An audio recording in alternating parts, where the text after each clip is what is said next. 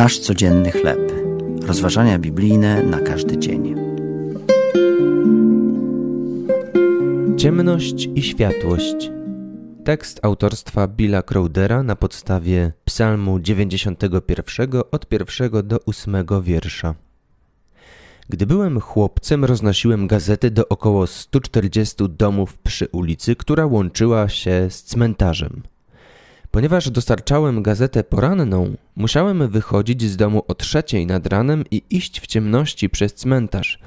Czasami byłem tak wystraszony, że biegłem. Ogarniał mnie strach, dopóki nie dotarłem bezpiecznie do latarni po drugiej stronie. Przerażające ciemności rozpraszane były przez światło. Psalmista rozumiał związek między lękiem i ciemnością. Wiedział również, że Bóg jest większy niż strach. Napisał: Nie ulękniesz się strachu nocnego, ani strzały lecącej za dnia, ani zarazy, która grasuje w ciemności, ani moru, który poraża w południe. Nie musimy lękać się ani nocnych koszmarów, ani zła kryjącego się w ciemności. Mamy Boga, który posłał swojego Syna, światłość świata.